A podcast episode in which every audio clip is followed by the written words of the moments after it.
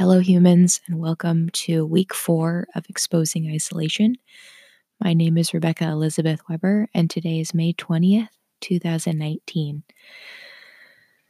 Other than the fact that it is extremely early, and it would be nice to be sleeping, I'm in a very peaceful and loving mood right now. Yesterday was such a good day. Saturday's episode called Source was even more freeing and healing than I anticipated.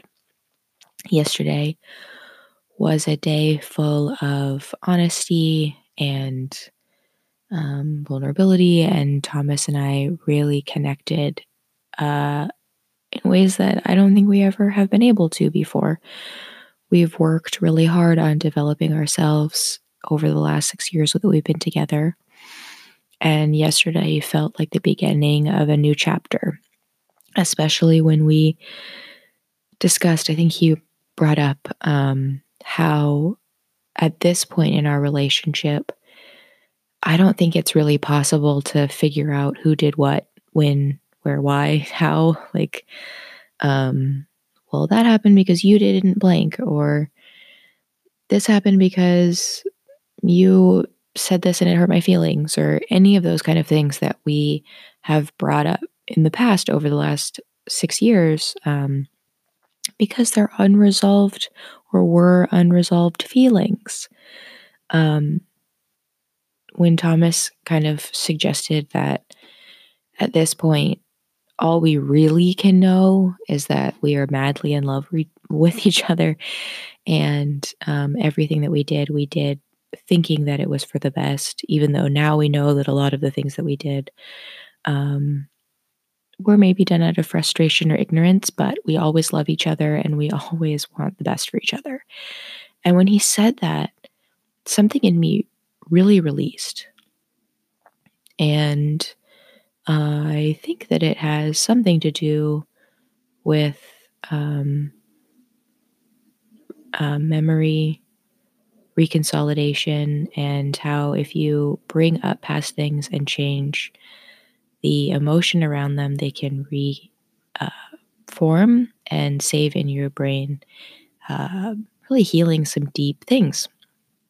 And when Thomas said that, let's just forgive and forget. Let's say we both made mistakes. We both worked really hard. We both tried.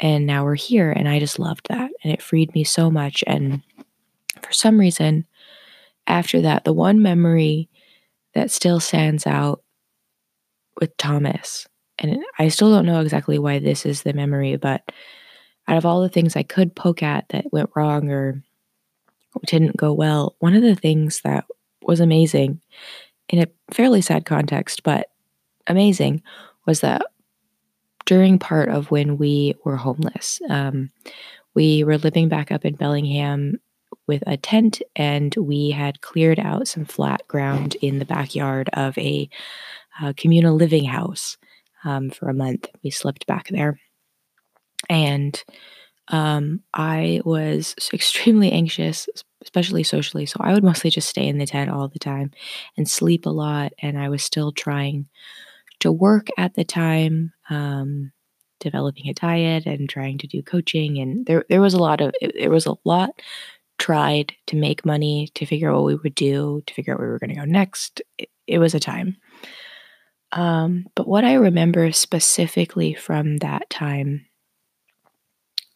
was that Thomas, somebody who had never really known how to cook before, paid so close attention to figuring out how I wanted this meal to be made. And every day, he would go up into one of the communal kitchens up in the house, this giant house. There's like 25 people who lived there. And he would spend like an hour making me what we called sapient bowls, which was rice and spiced beans, salad, grilled vegetables, baked and fried sweet potatoes, just like this very nutritious, hearty, healthy meal. And a lot of the time that would be like the one thing that I would be able to eat all day. And he would come down after about an hour and hand me this big bowl of food. And I just remember it being the most delicious thing I've ever eaten. And that love that he put into that. And he didn't know what else to do. We didn't know what to do for work. We didn't know where we were going to live. We certainly still don't know how to heal me. But he could feed me. He could try really, really, really hard to do something that he had never done before and to show me love and to take care of me. And even though previous to yesterday, I had a lot of resentment and fear and blaming him. You didn't take care of us. You know, you don't make enough money. It's horrible things to say, but this is an honesty podcast. You know, like, you haven't done enough personal development. You haven't overcome your past enough to take care of us, to do what you need to do, to work hard, to allow us to have nice things. I mean, and maybe at some point those things were true. And I did bad things, mean, harsh things too. I said nasty things. I alienated. I blamed. We're married.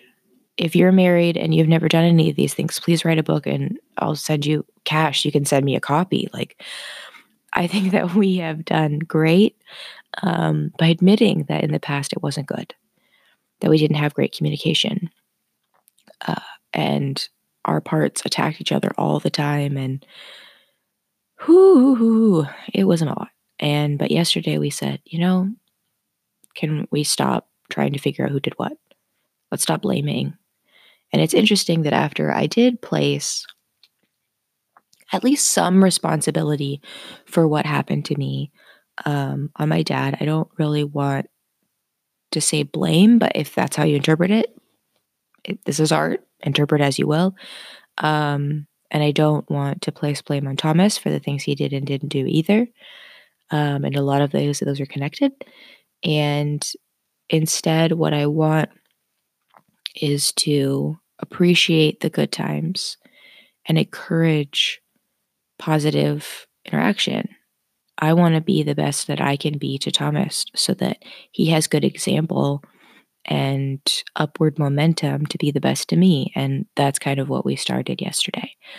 Freeing ourselves of allowances and expectations, freeing ourselves of what we think we're supposed to do to make things work, and allowing ourselves to figure out what we really want to do.